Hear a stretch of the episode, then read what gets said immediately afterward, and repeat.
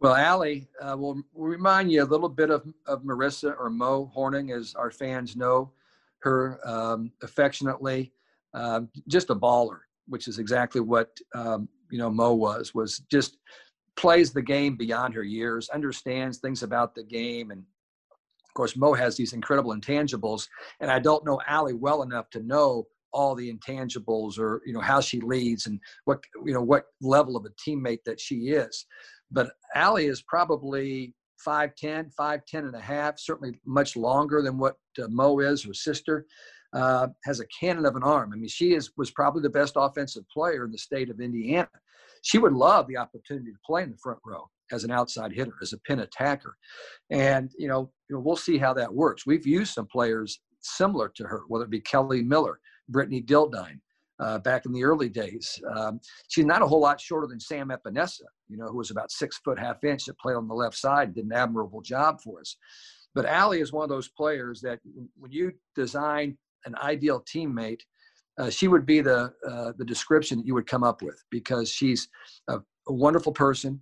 She competes. Uh, she encourages people all the time. Great student. Um, just just a fantastic individual. But again, when she steps on the floor, okay, it's like she puts that Superman cape on and, and she just changes some of her dynamics on, on who she is because you don't accomplish what she accomplished. By the way, she uh, is going to graduate this spring from Providence High School. Providence High School, okay, won so many state championships during her time there. They moved from 2A to 3A to 4A. So here was a 2A school trying to play in the 4A state championship, and they actually lost in five to Yorktown uh, in the semi state. They got to the Final Four, lost in five, had a chance to win in game four.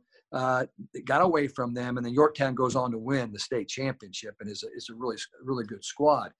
But Allie has been a, a force in the, in the Providence program for the last four years. Started every match her entire career, and when you watch her play, the reason that everybody in the country, from Stanford to Texas to Florida, wanted her to come in and be a, a, a libero for them is because she can do it all.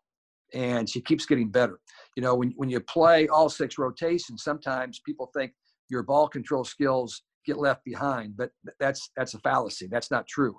That uh, she understands the game better because she's played all six rotations. She knows what the hitter is thinking. She knows what the blockers are doing. So when she gets back behind them in a defensive position, she's going to understand. She's covered about half the court for them from a passing standpoint for the past four years. She's covered almost half the court.